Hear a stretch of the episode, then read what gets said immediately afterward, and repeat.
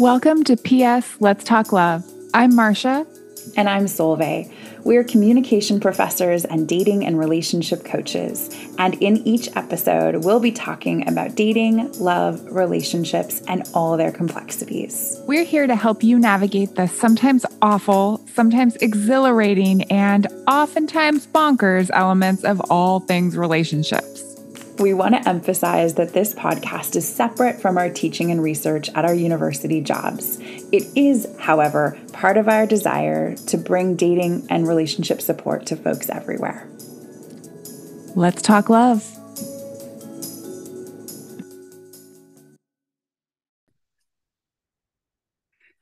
Hello and welcome, listeners, to episode 42 of PS Let's Talk Love. We're going to be getting into all things Ted Lasso here in a minute. But before we do that, as we like to start our episodes, Solveig, what are you loving this week?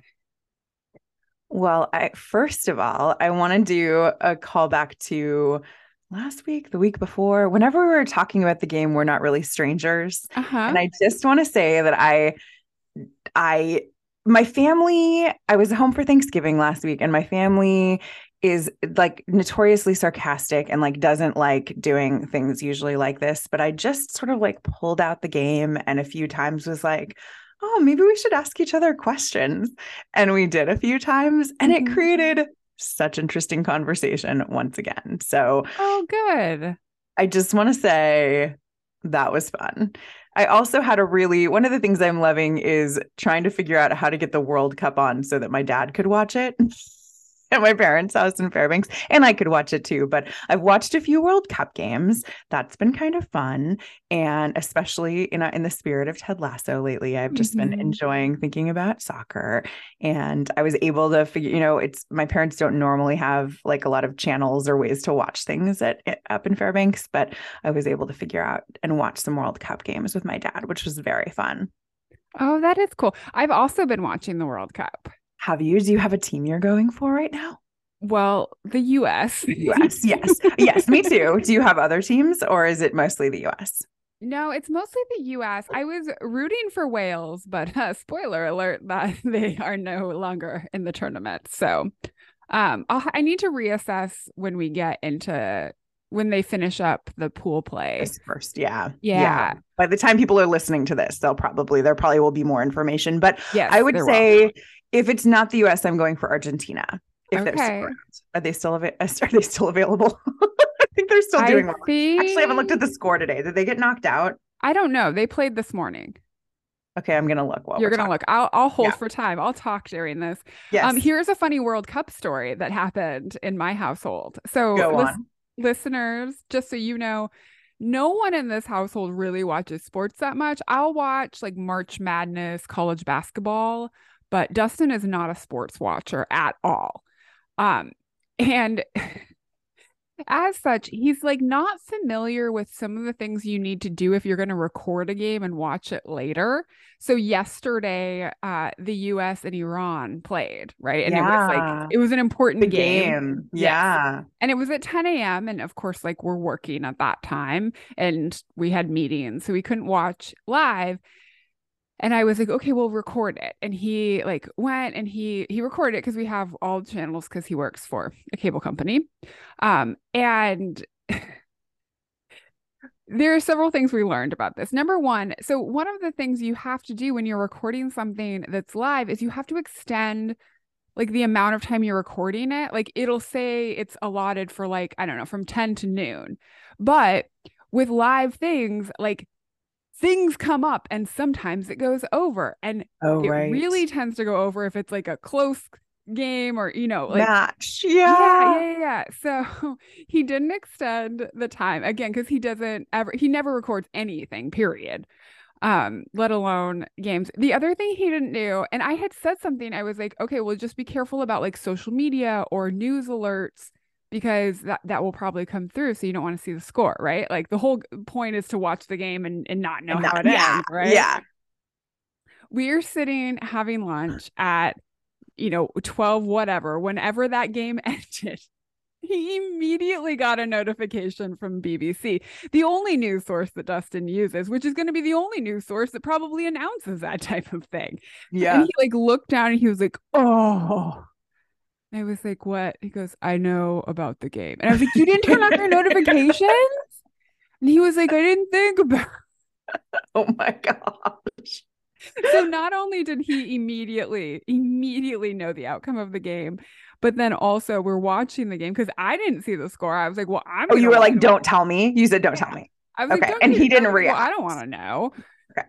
And then we're watching it, and the last like I don't know, it was like the last five minutes. We it cut out because didn't ex- and I was like, well, I guess maybe the US won. I I'll Google it to figure it out. So I had to Google it anyway. Dang it. Oh my gosh. That is a ridiculous story. yeah.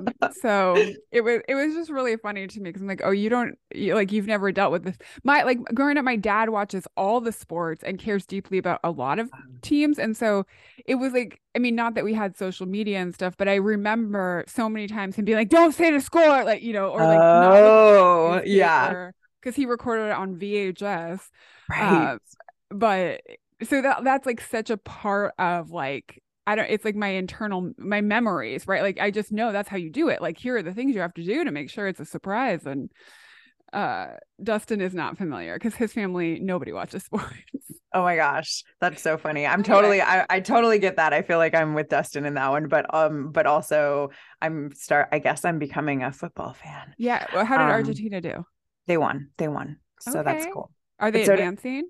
Uh, I don't know yet. I can't. Right. I would have to look Okay, more. I just okay. can see that they won this game that was today. That I, yeah, I've been working. I've had other things. I've not been watching football today, but I do like looking at the scores, and I've been watching it on the weekends, which is fun. Yeah.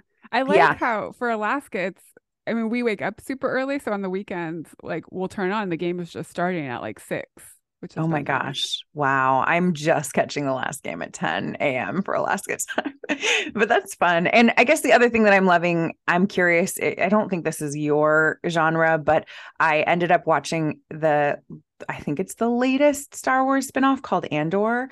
Is is Dustin into that? Is this where Dustin and I overlap? This is where you and Dustin overlap. I don't hate Star Wars, but I'm not like a rabid fan, so Mm-hmm. I, I ended up not watching it. He watched it on his own and really liked it. And it sound from what I have heard, it is being like kind of discussed as possibly the best Star Wars property since like some of the movies, some of the original movies. I think I don't know. Obviously, I didn't listen that hard. Did you like it? I really liked it. I mean, I love the the main actor Diego Luna is uh, just one of my favorite actors anyway. Um, but it was very well done and very entertaining. And I agree. I, I don't know if I would describe myself as a rabid Star Wars fan, but I I do think I'm a Star Wars fan. I mean, I'm clearly a Star Wars fan, and I found it quite entertaining and wanted to keep watching and was very pleased with all like all of it. I was like, that was really well done. I really enjoyed it. So that that's my hot rack this week. In addition to our to, to for all the other fellow Star Wars fans out there. We're really we Ted Lasso is in the feminine space right now. We are in what I would consider the traditionally masculine space of sports and Star Wars. We are. These are not normal topics No. for us, are they? what are you loving this week? Well, let's turn that corner because are we back to Taylor Swift? Um, oh, I will say about Taylor Swift though, uh, it, I believe it was announced. I, sh- I guess I should t- check the credibility of the thing I saw, but there really are no tickets left on her t- tour. oh, that was why you people they weren't selling more. Yeah. Wow, go it. Taylor. Whew. Everything goes my way, right? Everything goes your way. Serious. Um, what I am lo- loving this week is okay. Wait, first, one little thing I'm loving. I was running yesterday morning and saw, I, I guess you'd call it like a shooting star or a meteor. something. Whoa. So like you know how like you'll see a shooting star at night, and it, but it's like really small, right? Yep. It's just like a Yep. quick. Like you could almost miss it. You could almost yes, miss it. would Yeah. easily miss it, right? Yeah, yeah. This was like so close. Like I could see the tail of it. Like wow. it was like the coolest thing. And I just happened to like I was running along the coastal trail and I looked up and it was kind of like the sun was just like there was light, but the sun wasn't up by any stretch. It was still pretty dark out. And I could see the tail and like I followed it. And because it was so Whoa. close, like it seemed like it was moving slower, right? It wasn't super Whoa. fast. And followed it. And then it hit what I assume is like it got far enough into the atmosphere and there was this like green flash and it then it like disappeared. So it must have like Whoa. burnt up. It was so cool. That is super cool. I don't think I've ever seen anything like that. I think I might have been scared a little bit. Were you scared or was it it wasn't scary? It was pretty. It was pretty. I mean, there was a I was like I'm pretty sure well, it took me like a, a few minutes to be like, okay, that was definitely like a meteorite or space debris coming into the atmosphere like mm-hmm. I know that that's probably what it was, but I also like after it disappeared, I like kind of waited for a minute or so to be like, is am I gonna feel like feel a shake? yeah. And, yeah. And then I like kind of was like, or maybe sirens. I have no idea how far away it would have been. You know, it's hard to tell. Right. But um, it I wasn't like scared, scared. I was just like, that was pretty cool. Um, that is pretty cool. And that's like one thing I have been really loving is I run outside as much as I can. Like it takes a lot of bad weather uh, for me to come inside and run on a treadmill. And I almost ran on a treadmill yesterday because yeah, it was pretty like chilly out right now. below. Yeah, it was yeah. cold. But yeah. Obi, my sweet little husky, was looking was like looking sad, and I could tell she wanted to run. And listeners, in case you are worried at all, I promise she is a husky. She is impervious to the cold. She's like, this is great. Yeah, um, she's happy. But I was like, oh, I guess I'll I'll just suck it up. I'll run outside. And then I was so like rewarded for it. I feel no kidding. How cool. Yeah, it was really a cool, cool, thing to see. Also slightly overlaps with the Star Wars topic from earlier. I'm just kind of does. Well, there we go. Just just creating segues left and right here. I have to tell you, my mom was watching Star Wars with us for I watched it mostly with my dad, the the Andor show. And my mom at some point was like, I just don't know if I like any of these shows because it always seems like there's a conflict or something. And it was like, well, it is called Star Wars. like, that's why. That's that's what you see. and and also I uh, unfortunately uh, uh, conflict is sort of present in all things media. Right? Conflict drives plot. I know. It's just I think she was talking about the like the battles or mm-hmm. whatever, but oh. it is oh. interesting how like a word can become a thing. I feel like that's a Ted Lasso thing. Like I don't think of Star Wars as being about war. I just think about it no. being Star Wars. Like a it's just like a thing. But then yeah. I was like, oh yeah, that is what those words say. Mm-hmm. Yeah, yeah, that's true. Good point. Good point. Well, are you loving more things or was I that am. your what I, go on? I am also loving knitting. I'm learning to knit. That's right. My neighbor, I mean, she's my friend also, but I, I always describe her as my neighbor because that seems like, you know, the more unique characteristic about her. Yeah, yeah. She is teaching me how to knit and it's going really well and it's been really fun. So I should have I mean I have a couple things completed. They're mostly mostly dish dishcloths, but they do have designs on them. Uh, one of them has a dog on it. Wow, you knitted a dog? Yeah. Washcloth? That's right. She my neighbor likes to tell me that I am quite gifted at knitting and Apparently. I am like I will accept that. I don't feel like it's that hard, but I'll still accept it. I I think it sounds like you're gifted. You're just learning and you did that. I mean, I don't know yeah. anything about knitting, but I'm impressed. Well, I should have. I'll, I'll share on the uh, on our Instagram I'll actually I'll share the images of the dog yes, thing and and I'm also going to be cre- doing a scarf. I have the all the stuff for it and it should be pretty quick and it gives me kind of outlandery vibes. Ooh. And listeners, you guys probably remember how much we love Outlander. So we do love Outlander. Maybe that's, pretty exciting. Next, as maybe well. that's our next two years of content. oh God, it's so dark. yeah, actually, I take that back. yeah, I don't know if I can handle that. Um, oh, that's and, wonderful. I, you read my mind. I was going to ask if you'd share on Instagram, share in the yeah. stories. And then the last thing I will just a quick hot wreck. Um, the movie Spirited on Apple. Oh, is it cute? Is it's it? I mean, good. cute, funny, cute. I don't know. It's I just funny. promoted. Okay. It's funny. I was trying to think about if it would be appropriate for you and your family. Although I guess you maybe aren't going to see your family over. It won't be now. It's just me until yeah. I go to Ireland. Yeah. Well, I would still recommend it. I was there's not any like sex in the movie. I think there is there's definitely cussing, mm-hmm. but mm-hmm. it's really fun. It's a, I love musicals. It's I gotta watch. I mean, it's Will Ferrell and Ryan Reynolds, yeah, right? Like, it's very classic. Fun. I think you'll like it. okay, lot. okay.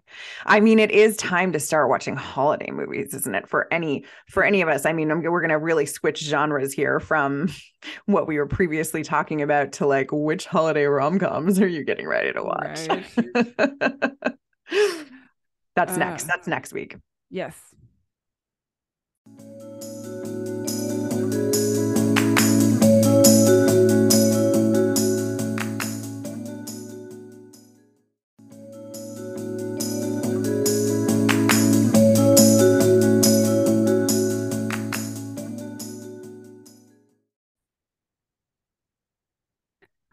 Right, listeners, we are on season one, episode nine of Ted Lasso.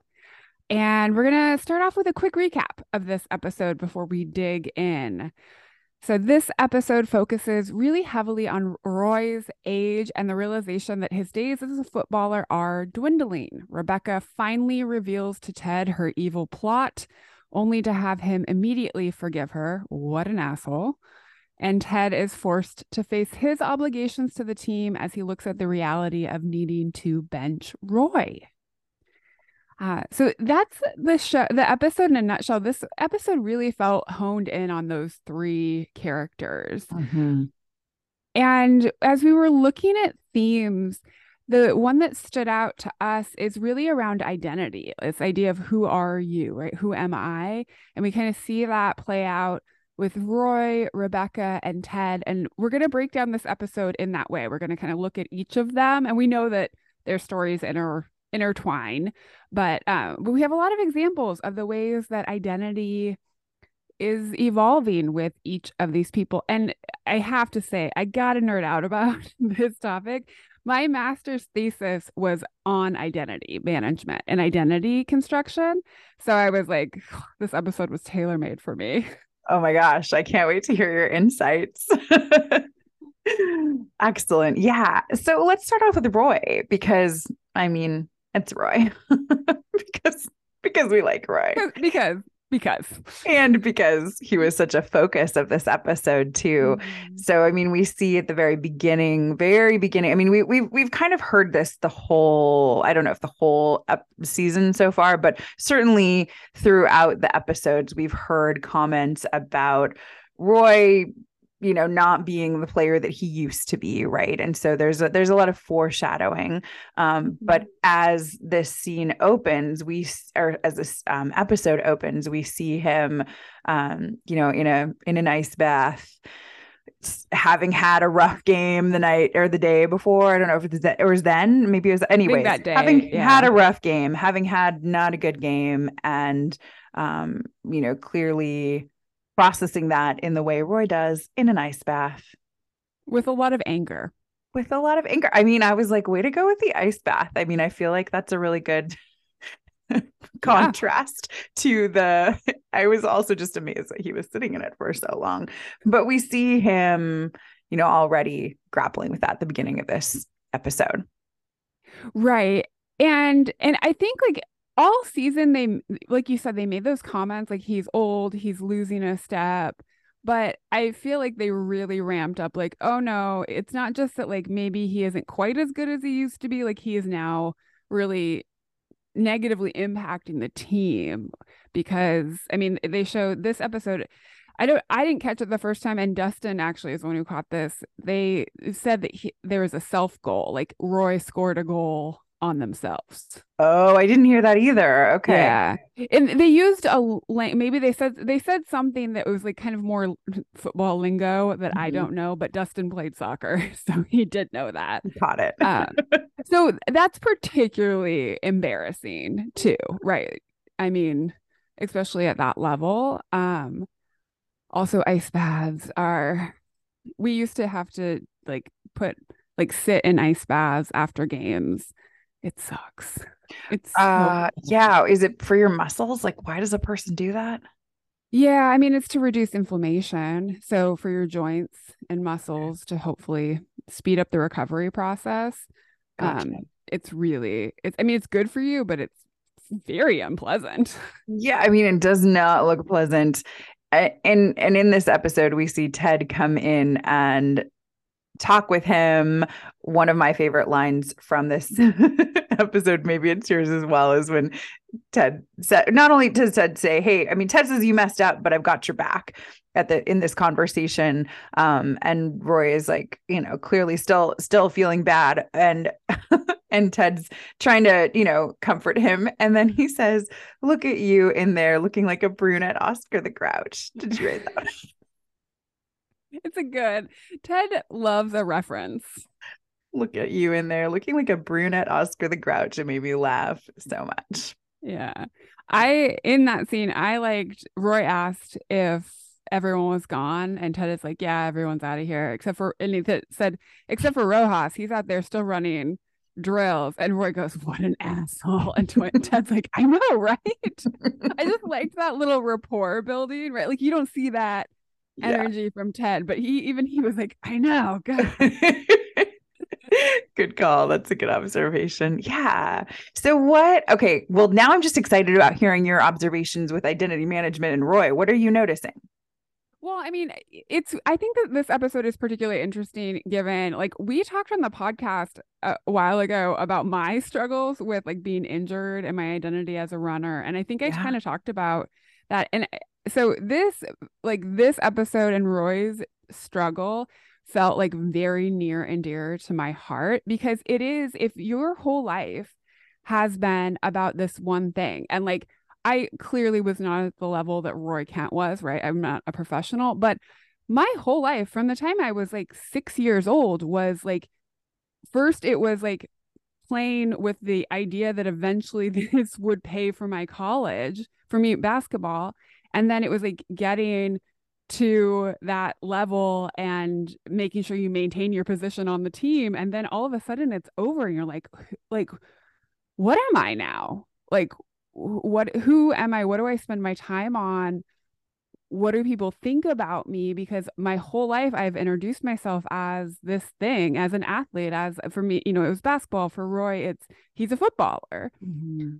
and so I think the other thing about sport in particular is when you are at high levels of it, that's all you do. It is your whole life. Like it's even in your off seasons, you're thinking about like what do you need to be doing to prepare for your season. And I think like that for Roy, who is what in his late 30s, it mm-hmm. seems, mm-hmm.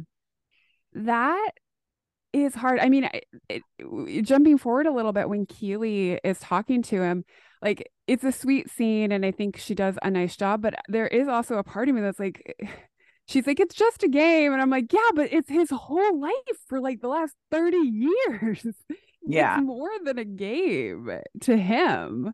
And I think like we that's that's hard. And I imagine a lot of people have experienced that about various things, right? I think even you could even connect this to like divorce and like your identity is that of a couple and then when you have that breakup like who are you outside of that couple and or, Rebecca is kind of going through that. Yeah. yeah. Ahead. Or, or parenthood. I mean, I feel like a lot yeah. of people go through, I mean, I know it's a different, it's a different kind of example, but you know, I, I feel like a lot of people I know, and uh, maybe I've just heard more mothers talk about this, but I think, um, I'm sure it occurs for fathers as well. Um, but I've, I've heard a lot of women talk about like just the identity shift that takes place when all of a sudden you you have a child to take care of that you you know mm, before then that you know that you're you're in this new role. So whatever it is right just the idea that these these major like transitions in our lives these shifts in our identity actually do make a difference.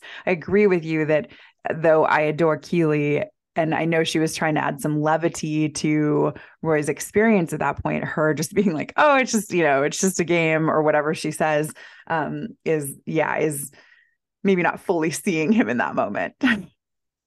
Yeah, I mean, and that has kind of been her position through all of this. And it does make me laugh a little bit that she's like, it's just a game. You prance around with a number on you, like, haha. I'm like, I mean, that game is also paying your salary now, girl. So yeah. yeah. Easy. I like Eh, yeah, I, I just think there is a level of it that I'm like, all right, yeah, it is time for him to reimagine what his future is, but also to reflect and note that, like, while for him, perhaps football was his identity, that isn't how other people that isn't the only way other people in his life viewed him, right? Like we see that demonstrated really well with the little interaction with him and his niece who describes him and in no way talks about football, right? She talks about yeah. all these other things she loves. And I know when we teach about identity, one of the things that I teach in my classes is this ascribed identity versus avowed identity. Do you teach that with those that language? I I picked the language up from one of the textbooks we had, but event uh, essentially um, ascribed identity are the identities that other people place on us. Mm-hmm. So and then avowed identities are ones that we have accepted. And so you can have mm-hmm. an avowed identity that is also ascribed to you, right? Like mm-hmm. I did for Roy, footballer, mm-hmm. athlete. Mm-hmm. Mm-hmm. Those are both. But you can also have identities that you've avowed that others don't ascribe you. And you can have identities that are ascribed to you that you don't necessarily avow. Mm. Um, and I mm. think that that's an interesting way to think about it, right? Like he hadn't avowed those parts of his identity that Phoebe had ascribed to him. Mm. Ooh, yeah. I love how you point that out. That's, yeah. Yeah. I mean, that's such a sweet conversation. And that is interesting to think about the difference between how other people see you and the identities others place on you and the identities that you uh, you know own inside yourself. Yeah that's interesting to think about.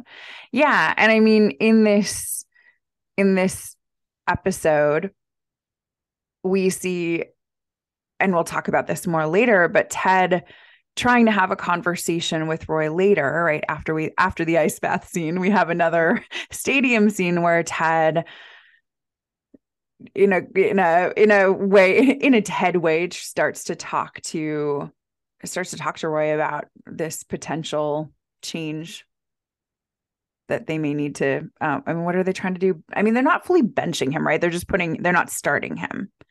I mean, in football, not starting him is benching him. I mean, there's only like two substitutions you can make ever in a game. So it they they are benching him. Okay. I mean, there's a lot of gravity with what they are that making choice. a choice to do. Yeah, yeah, that could mm-hmm. have ramifications. And and Ted even kind of says later on when he's talking to Beard about how like this could mess with Roy's financial future, like him not starting and him not being a regular player anymore really could have some long-term ramifications for him like this mm-hmm. is this is ostensibly the first step toward the end of his career mm-hmm. um, mm-hmm. and you know that isn't something to take lightly and also it is the natural path for something like sport where you do age out like yeah. that is the reality of of this yeah that's that's i'm glad you're explaining that a bit more. And I one thing that I I want to observe that I noticed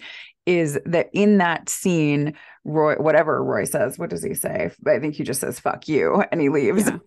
Yeah, yeah. Well, Roy knew it was coming, right? Like he knows. Yeah. And he was like, You said you were going to have my back and fuck you, right? In that moment. One thing that I just want to point out from that, because I was thinking about it, um, is as Roy leaves, Ted Ted sits there and is just appears to be pretty calm in the situation around Roy's response.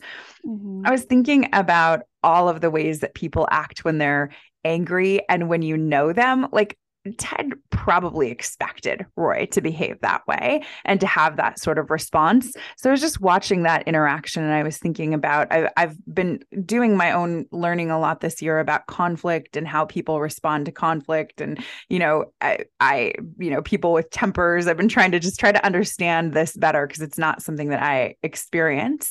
And I do think it's interesting to watch Ted almost expect this out of him and not be worked up by the fact that that's how Roy responds, but to just let him leave in that moment. Mm-hmm. I also think that Ted thinks he deserves that reaction. Like I, I think that we, and we kind of see this, this is, I know this is jumping a little bit into Ted's journey in this, but it's these are so tied together.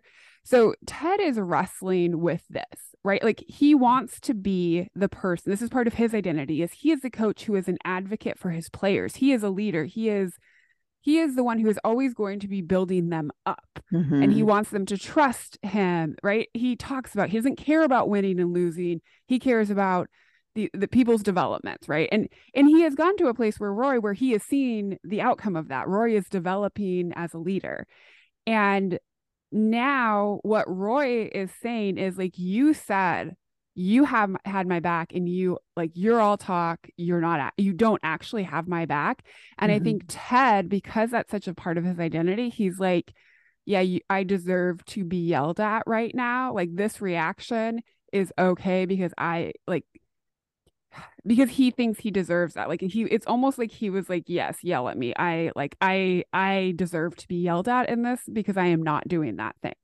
mm. kind of like guilt okay. does that make sense it does. It does. I definitely didn't see it that way when I was watching it, but I understand that I, I can understand that that like character journey for him as well. When I was watching it, it looked. I, I mean, my interpretation of it was just that he was also. Um, it, I mean, maybe also I I didn't think about the fact that he thought that that was I think we're saying the same thing that he thought it was an expect it was an expected response. It was not a surprise response and whatever his like motivation was for it I understand. I was I was thinking about it from a per- perspective of somebody who knows people really well and was able to just instead of, you know, immediately have a response to it. It seems if as I recall in the scene he you know, he just stays there and sits there and doesn't i mean he doesn't yell back he doesn't get he doesn't get taken into roy's drama in that moment was i think the thing that i was mm-hmm. interested in in watching it but maybe maybe he does feel that way i don't uh, yeah i don't know yeah i mean we we we don't know we don't we don't know how uh, yeah. feels really I, it's in it is interesting because i i have such a soft spot for Roy because I love him so dearly. But it is it is tough when you see him behave like that. Yeah. Because you're like, yeah, that's like not cool. You've been in sports, you you know, the more rational part of my brain wants to be like, look, man, you've been in sports your whole life. You knew this was coming. You saw this happen to people before you. And mm-hmm. and uh, again, this is just like anything, right? Like it's so easy to watch other people go through something and then when we're going through it, we're like, but I'm unique. yeah. Uh, but you know, like Ted has been there for him. Oh, totally. Done everything that he says. And like maybe screaming fuck you at Ted is not the no, I mean like, not fair. yeah. It's definitely not. He's definitely what did he what did we talk about last episode? I think it was where he was like, I'm not a baby child. Like in that moment, yeah. he's being a baby child about it. But I, I, I, you know, I mean, that is that is that kind of response, right? It's like he's not actually angry at the right person in that situation. he's he, you know, but it is uh it is a behavior that some people use when they're upset. Mm-hmm. I suppose too, when we think about leadership, like that is the reality of being a leader. Is sometimes you have to hear, like, let people feel their the way they feel, and you have to kind of stand firm in your position. That's where Ted, like, you know, he doesn't quite stand for. I mean, he does to Roy. Roy never really knows his wavering, but um, but we I know. think that's part we of, know he's yeah, struggling. We know he yeah. kind of is like wavering, and and I think that that is part of leadership, right? Is sometimes you yeah. have to make decisions that suck, and yeah. like somebody is not going to be happy. That's yeah. you can't always make everyone happy. Yeah, yeah. I mean, I'm sure we'll talk about that more as yeah. we think about Ted, but yeah, yeah. So, what else about Roy though? Anything else about Roy that you want to talk about? Well, he does eventually apologize to Ted, mm-hmm. which is mm-hmm. great. He under you know it's like he, he took had that went and had that conversation with Keeley and Phoebe and reflects on his identity right? Like think thinking about I think he's starting to redefine himself. He's in that mix. And I think you know when we look at identity and how we construct it so much of it is socially constructed right? It's how other people talk to us um, the way that they reflect the things about us that we want to see or we don't want to see. It's all created socially. And I think Keeley and Phoebe did a really good job of helping him to kind of see a little bit more. And so Roy takes accountability, which is, mm-hmm. you know, I think the theme of Ted Lasso as a show is be accountable. Yeah. And he apologizes to Ted and and they kind of come up with a compromise or a potential compromise which i really liked how um they did that where ted said you know we can call you we'll, we'll just say you're injured like This mm-hmm. doesn't have to be, this can be a little bit of saving face. It's not the embarrassment that being benched would be. Mm-hmm. Yeah. Yeah. Yeah, I I I love that he is willing to go and apologize and that they come up with a way to move forward and at the end of this episode we see Roy accepting his new role and and and taking that on and yeah, it's just it's it's neat to watch his journey throughout this.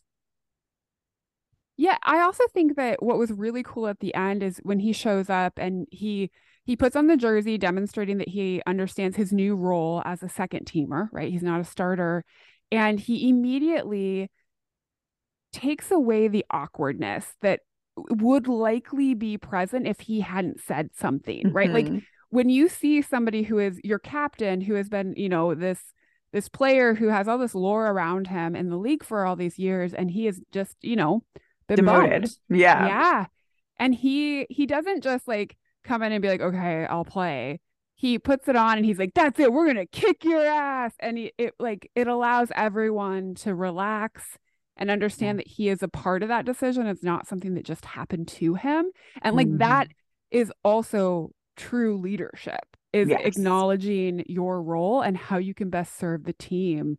Or I guess maybe it's not leadership. Maybe that's that is being a teammate yeah it's being a teammate understanding yeah. your role yeah uh and i just love I, I love seeing like we just are seeing the ripple effect of ted yeah. in roy and how he handled that and then we see him touch the believe sign at the end i know i like that part too yeah roy's roy is growing a lot mm-hmm. yeah well, okay. So next up, do you want to talk about Rebecca next or Ted next? Mm, let's talk about Rebecca. Okay. What do you want to talk about Ted? Do you want to talk about Ted? That's why I asked. Okay. I if I had strong feelings, I will say them. Okay. I'm Roy Kent in that way.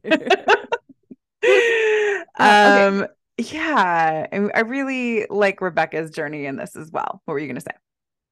Uh, I mean, I think we see what I thought was cool about this episode is how it's also a little bit of identity management or identity construction navigation for her.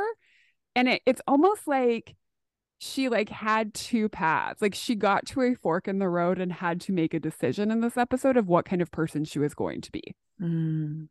Mm. Is what I Mm-hmm, mm-hmm. Yeah. So at the beginning, we basically see Keeley come in and say, Have you done anything yet? Basically, and that it would ch- change how you know rebecca says what would it change like what would it matter if i if i tell ted now and keeley says it would change how i felt about you how i feel about you and that means something to that means something to rebecca yeah i mean our identities are socially constructed how are the people in our lives we care about think about us matters.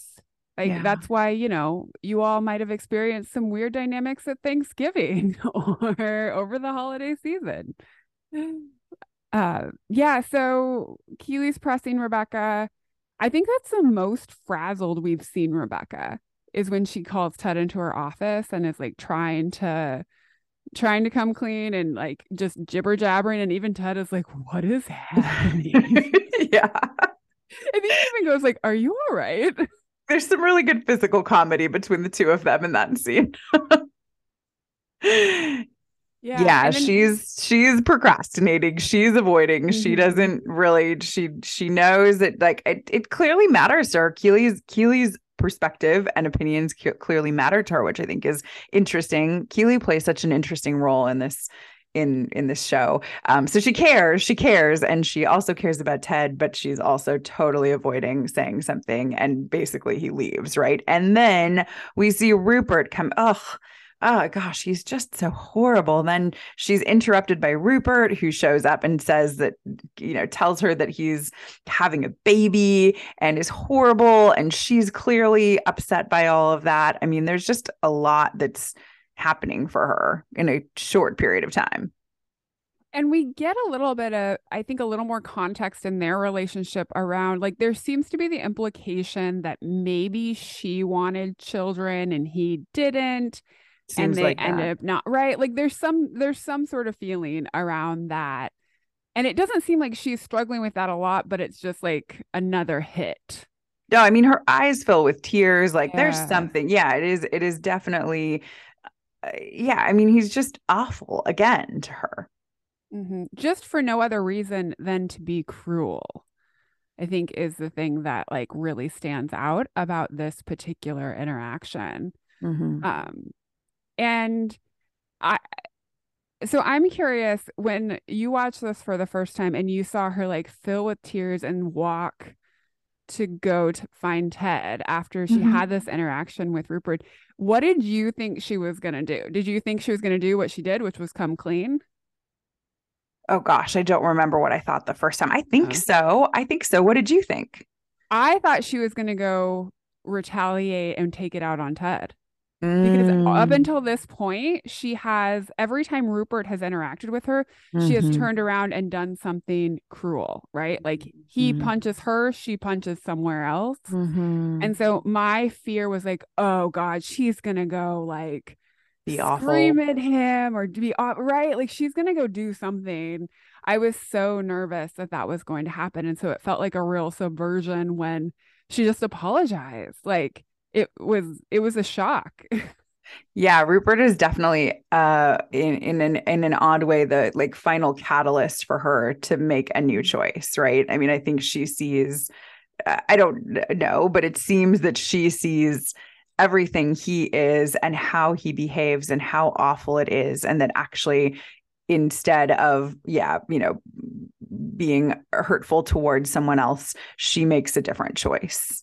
hmm Well, I think earlier when she was talking with Keeley, she said something, and I can't remember exactly the phrasing of it, but she basically was like, you know, how would you it, how would you feel having to come clean to somebody who did absolutely nothing wrong and it, it's something along those like that you did something absolutely terrible to somebody who did nothing wrong. It was something along those lines. And mm-hmm. I think like that's she was realizing in the moment with Rupert, like he that's what he's doing to her. Like he is being Mhm.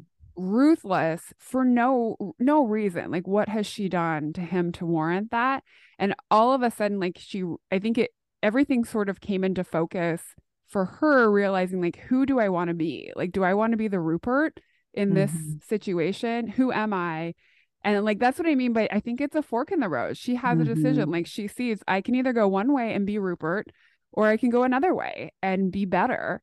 And Yeah. Keeley will respect me. And, you know, I will feel better. I won't be inflicting pain and harm on people who are like just trying to do good things. And she chooses that path because I'm sure because Ted is such a warm, loving person in the world and he has brought everyone like into the light. Yeah. I mean, she sees that on some level, she's seeing that she has options as she watches Keeley's behavior, as she watches Ted's behavior. She must be real. I mean, we see her, I think, realizing that she can make a different choice. And she does make that different choice. And and she is very thorough, I thought, very thorough in how she apologizes and takes ownership of everything that she's i think everything that she's done to try to sabotage the team. And um and and maybe at that point she just doesn't have any more fucks to give. Like i don't know if she's just like i don't know what else to do. Like i guess this is what i'll do now right? Because she's like Yeah. and i better do it right now. Um but she does. And ted's amazing because I don't know that I when that happened. I mean, what I do think is I wasn't sure that Ted was going to forgive her. I remember being like, "Oh wow, like what is going to happen now?" Because those mm. that that's a lot of betrayal. Yeah, and I I also I, I had the same feeling like is are we finally going to see the crack in Ted? Like I think Yeah, the whole time I was watching the show the first time, I I I know I kept waiting a little bit for the other shoe to drop with Ted. Yeah, Like is is there is he really this pure and Yeah. good?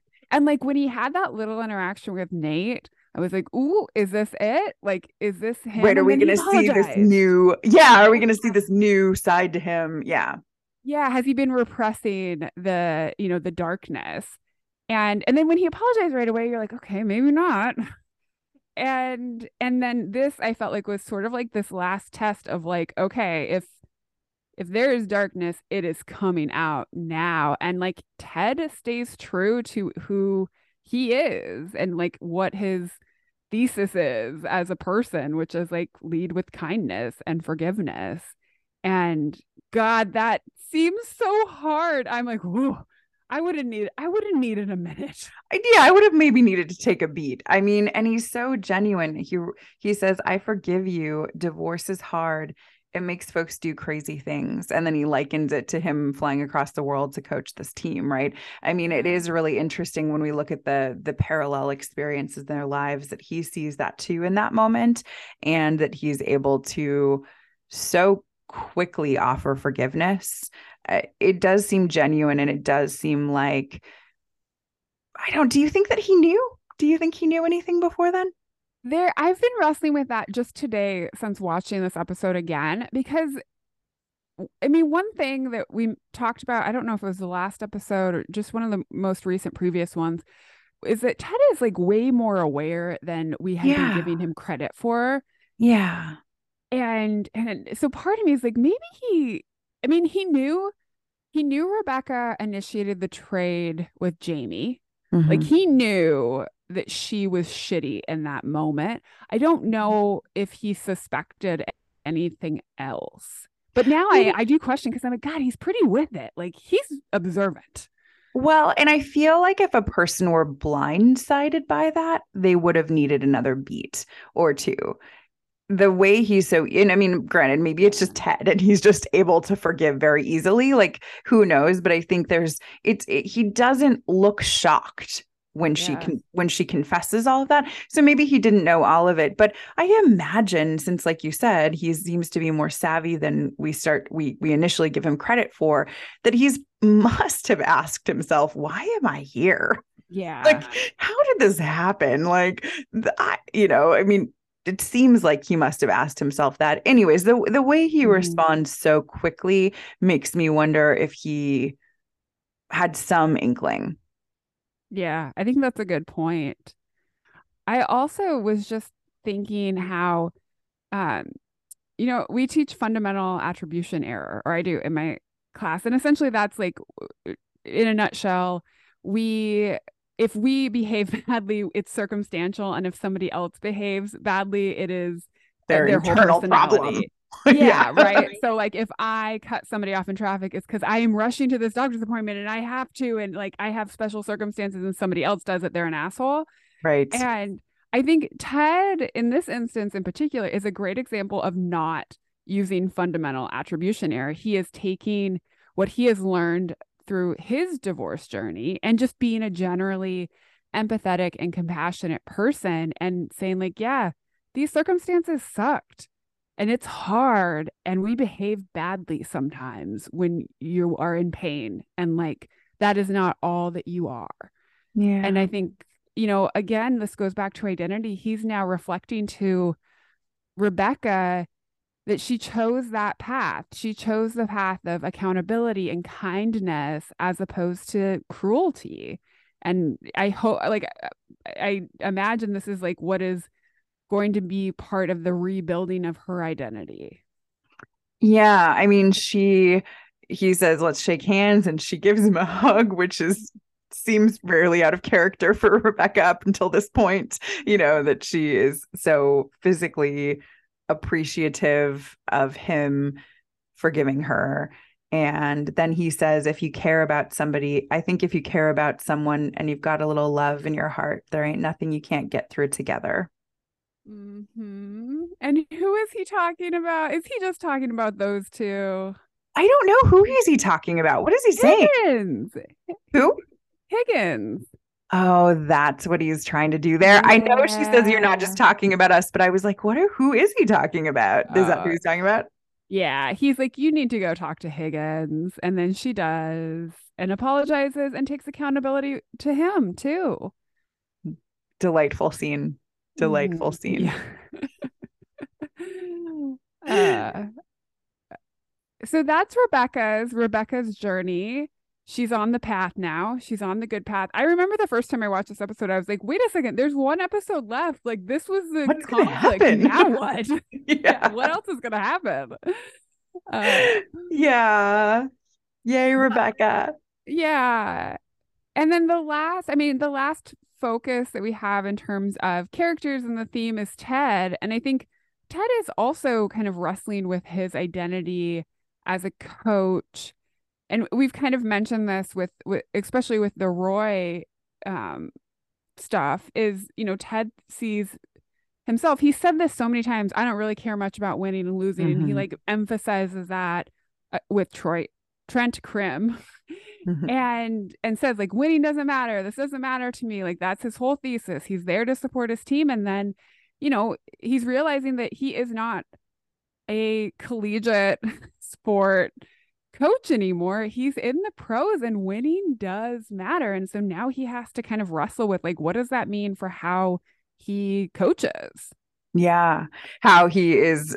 Yeah. I mean, I think, and Beard does such a good job of like helping him to see that there are other, there are other entities that he has to be mindful of too in this. Yeah. I really loved Beard's like Beard really losing it because we I mean that's the most words we have heard Beard say at one time. I mean, I think he said more in that than he has the whole show up until this point. That's a great point. This may be his the his biggest set of lines, isn't it? Yeah. And and and and pointing out like I did really appreciate this part of it where Beard said like I care about winning. I like I care. People care. Winning is matters. It's sport. That is the point is winning. And as somebody who played sports for many years, yeah, I mean, there's other things, but also you want to win. like, yeah, That's the reality. And um, yeah. the bar, what's the bartender's name? I mean, he's like, he like yeah, brings, yeah. he sort of, you, you, you get the sense that Meg, is that her name? Mae, I think. Mae. Okay. Yeah. I mean, you get the sense that it's like, yeah. And all the fans also care about this too, right? Like Beards, Beards noticing and taking leadership in a different way, which is, I'm sure, why they're a great Mm-hmm. they're great colleagues together the beard's noticing different things beard's aware to, beard is aware of strategy possibly it's it seems to be in a way that that Ted is not, or at least Beard is the person that he relies on for a lot of that. And so Beard's looking at a lot of other pieces and parts, which is, side note, a great thing to have as a leader is somebody else who has other opinions who can see other things as well. So, yeah. How great that they support one another and that Beard can show up with some beers and also like tell a hard truth to I mean, mm-hmm. I mean Beard does this throughout the episode, right? Like, you're not going to like this. I understand that you don't like this, but I also need you to keep looking at this. mm-hmm. Yeah, I think I also appreciate that he he's highlighting something to Ted in that conversation too that is an inner kind of an intercultural thing that Beard understands, which is just the mechanisms of uh, English football versus America, the American systems, right? Which like getting relegated is a big deal. They get less money. The team could get broken up. Like this this is not just impacting like, oh, we lost this season. Oh well. Like people could get sent to other places. people could lose their jobs. This is has real real ramifications that could they could be then having to like feel the brunt of for years potentially and and like ted is not doesn't see the big picture that way and i think like you said like you were just saying beard is such a great like that's beard's area. That's what his job is in this partnership and like the hard part sometimes is getting the other person to see that part of it yeah. So we see Ted wrestling with this, right? Like mm-hmm. the the part of him that doesn't want to quit on anyone, right? He as we hear him earlier in his marriage saying, I promised myself I would never quit on anyone, right? And or something like that. Some the part of him that doesn't want to quit, the part of him that wants to, you know, has has just gotten Roy to be a part of the team and a leader in the way that he wants him to be a leader. Like there's so many parts that are challenging for not only his identity but his what he's been working towards as a leader of this as a manager. Mm-hmm. Yeah, I uh, the other thing I wanted to note about this is we talked a few episodes ago about psychological safety that Ted mm-hmm. created with Nate and and how, you know, you create that over time. You create an environment that builds trust so that anyone can speak up and and often not always contradict but at least have different opinions right? Yeah. it, it, I, it made me laugh the first scene where beard and nate sit ted down and they tell him like right? They they are standing up to their boss yeah. and they clearly feel that level of psychological safety. And and i like how i do also like how ted is like thank you so much for telling me that. I'm not going to do that. But I appreciate your input because I do think that is a real representation of sometimes how this goes is you know event it is it is the boss's decision ultimately and they can take your ideas into account that doesn't mean they're going to do them. I mean he does eventually do it but in that moment I was like that's a great example that just cuz you said something doesn't mean it's going to happen. Yeah, I mean he and he even says I value your opinions yeah. and well he says i value your opinions even when they're wrong. But like he, so there's a bit of a there's a bit of ted humor in there too. But he's he is he is saying i heard you. I value your opinions. Now they they press this issue a little bit by giving him the silent treatment and other things that seem to be very effective with ted since he likes to talk. So i don't know who came up with that. I mean, that's Beard all the way. Beard knows how to poke poke Ted's buttons a little bit. You know, mm-hmm. he's like, "No, we're. I'm not going to let you tell me that joke. Mm-hmm. Sorry. Mm-hmm. You've got to make a decision. I mean, they're you know they're pressing him because they know that their ideas like they know what is right, and it, Ted does too. I think that is the other part of this is it's not Ted struggling with is that the right choice or not. It's Ted struggling with his identity as a coach and his role, and realizing that he now has to make decisions that are a little you know it's contradicting a little bit of what has been his core identity mm-hmm. which is i don't care at all about winning and losing mm-hmm. he now mm-hmm. has to wrestle with that and he has to like you know i don't i don't know if it's make some qualifications to that or find a way around that identity or shift his identity a little bit but like that's what he's bumping up against i think and it's not the it's not a question of if the right thing to do is to bench Roy. It's a it's a TED question. It's not a mechanisms question. Mm, that's a great point. Well, and similar to Rebecca, we see him knowing that he has to have a difficult conversation and not really wanting to have that difficult conversation to begin with, which is understandable for most humans. It's not mo- most of, I mean, it's kind of nice to see that Ted has some you know has some yeah. flaws right? Like maybe that this is like not his favorite thing and that he's struggling with trying to make a decision about when to do this and that it won't you know he's worried it won't go well and it doesn't go well to begin with right? Like all of those things play out in this and but he does he does i mean it does seem like as you've said he comes to a crossroads maybe after is it after the bar scene that he's like okay i got to do something about this. Is that his catalyst it seems to be that after that conversation with Beard, he knows that like he's got to deal with it. Mm-hmm. And fortunately, Roy comes to him. And I think this is also where, you know, you've got to trust the groundwork that you have done in the right when you're a leader, you have to trust, like, I have done a lot of work on this relationship. In this case, the relationship with Roy, and mm-hmm. trusting that, like, hey, that this one thing alone isn't going to be the end all be all. We're going to get through this. Like, I trust that I have built enough trust that he and I can have a real conversation. And they do, right? Like, they have a pretty good conversation in Ted's apartment.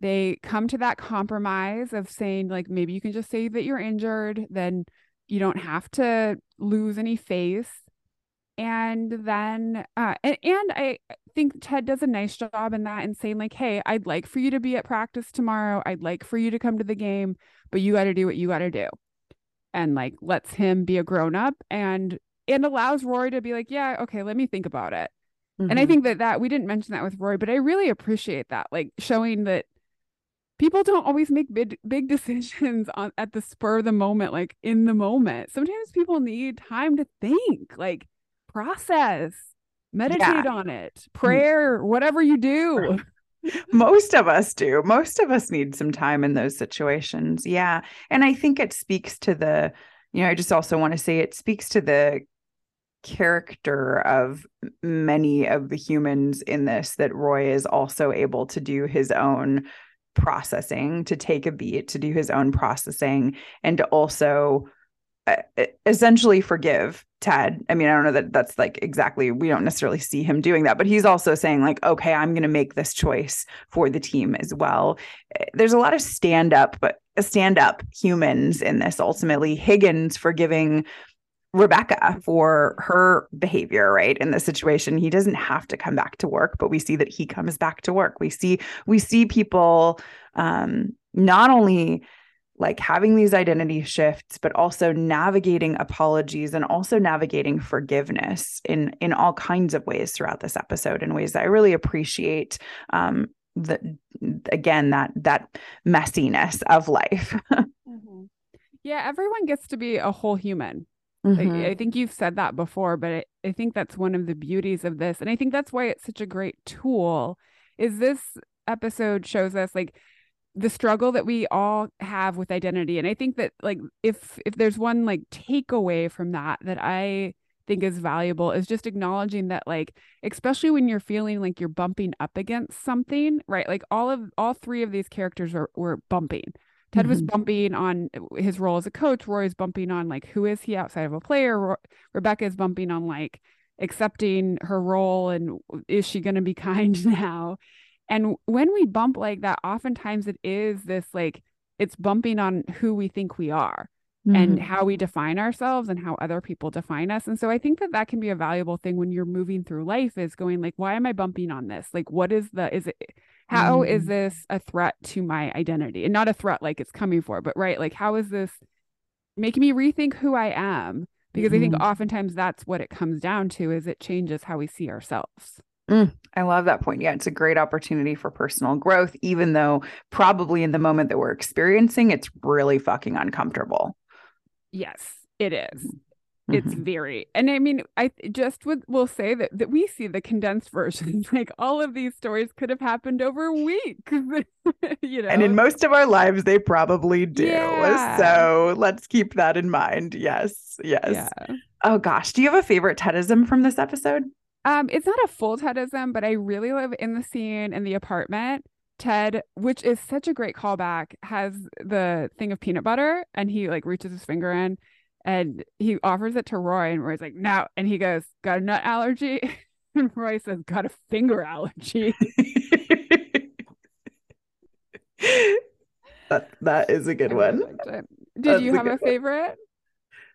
I really like there's two different lines. One is from Ted in this episode where um he is talking with Rebecca at the very beginning about oh Rebecca and Higgins no, no, Higgins isn't there. Who is he talking? He's talking to Ted's talking to Rebecca, and he says, Little girls are mysterious and silly and powerful.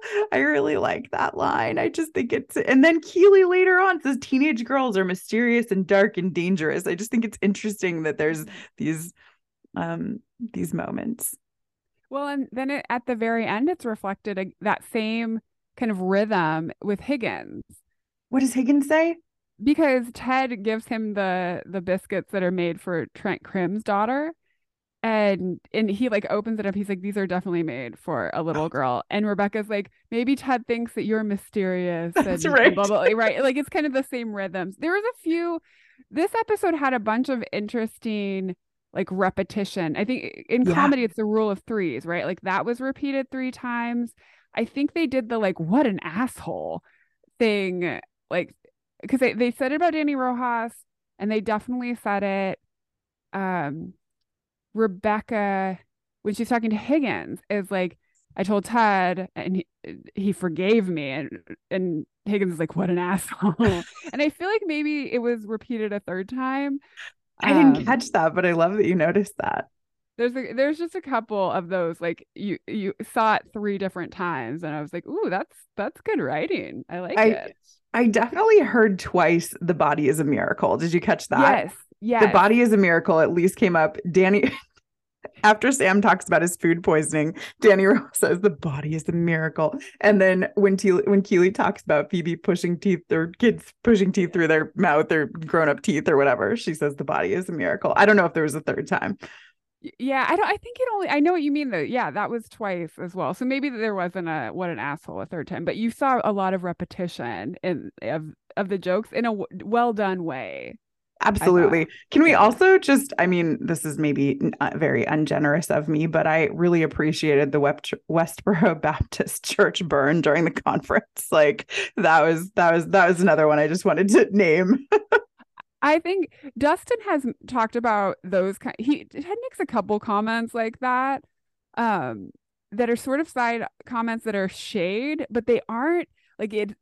It's I have like really appreciated how artfully it's done because it's not enough to like catch traction where like people freak out. It's just enough to like give a little shade. Like he's like those totally. won't ever shut up, and it, that's right. That's what he says. It's like ooh burn. Yeah, yeah. Yeah. He says that there's another line at some point in an episode where Ted says, This is a future episode, so a little Easter egg for you all. He he goes, Whoa, I haven't had a welcome this bad since I wore a red baseball hat to a Planned Parenthood fundraiser. I have that memorized because it made me laugh so hard. oh gosh, there's just some great lines. And for those who have similar political perspectives, you're just like, thanks. I'll give you a nod there. I'm giving you a yeah. nod. I see that. Yeah. I do have one more line that is actually another line that Dustin and I repeat a lot to each other. Uh. It's when Roy is at Keeley's and he he is kind of talking about he's like I've been Roy Kent my whole life. Roy Kent's been the best player on every team, right? He has this whole little monolog mm-hmm. and he goes, I don't know if I can handle just being some loser has been named Roy. Roy, yeah, what you been up to lately? Fuck all. I don't know why it's so funny to me, but we say that to each other. Like we'll be like, "What have you been up to?" Fuck all. I think that feels like a great note to end on. Thank yep. you for that. See you next week.